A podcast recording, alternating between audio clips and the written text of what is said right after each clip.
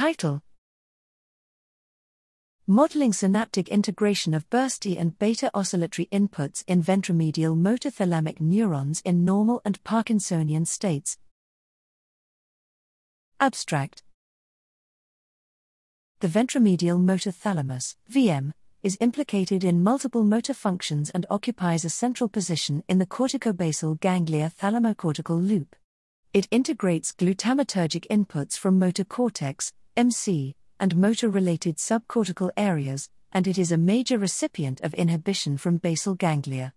Previous experiments in vitro showed that dopamine depletion enhances the excitability of thalamocortical cells, TC, in VM due to reduced M type potassium currents.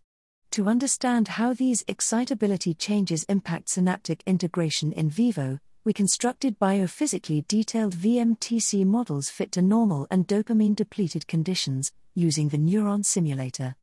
These models allowed us to assess the influence of excitability changes with dopamine depletion on the integration of synaptic inputs expected in vivo.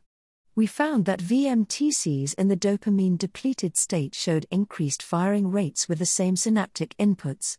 Synchronous bursting in inhibitory input from the substantia nigra pars reticulata, SNR, as observed in Parkinsonian conditions, evoked a post inhibitory firing rate increase with a longer duration in dopamine depleted than control conditions, due to different M type potassium channel densities.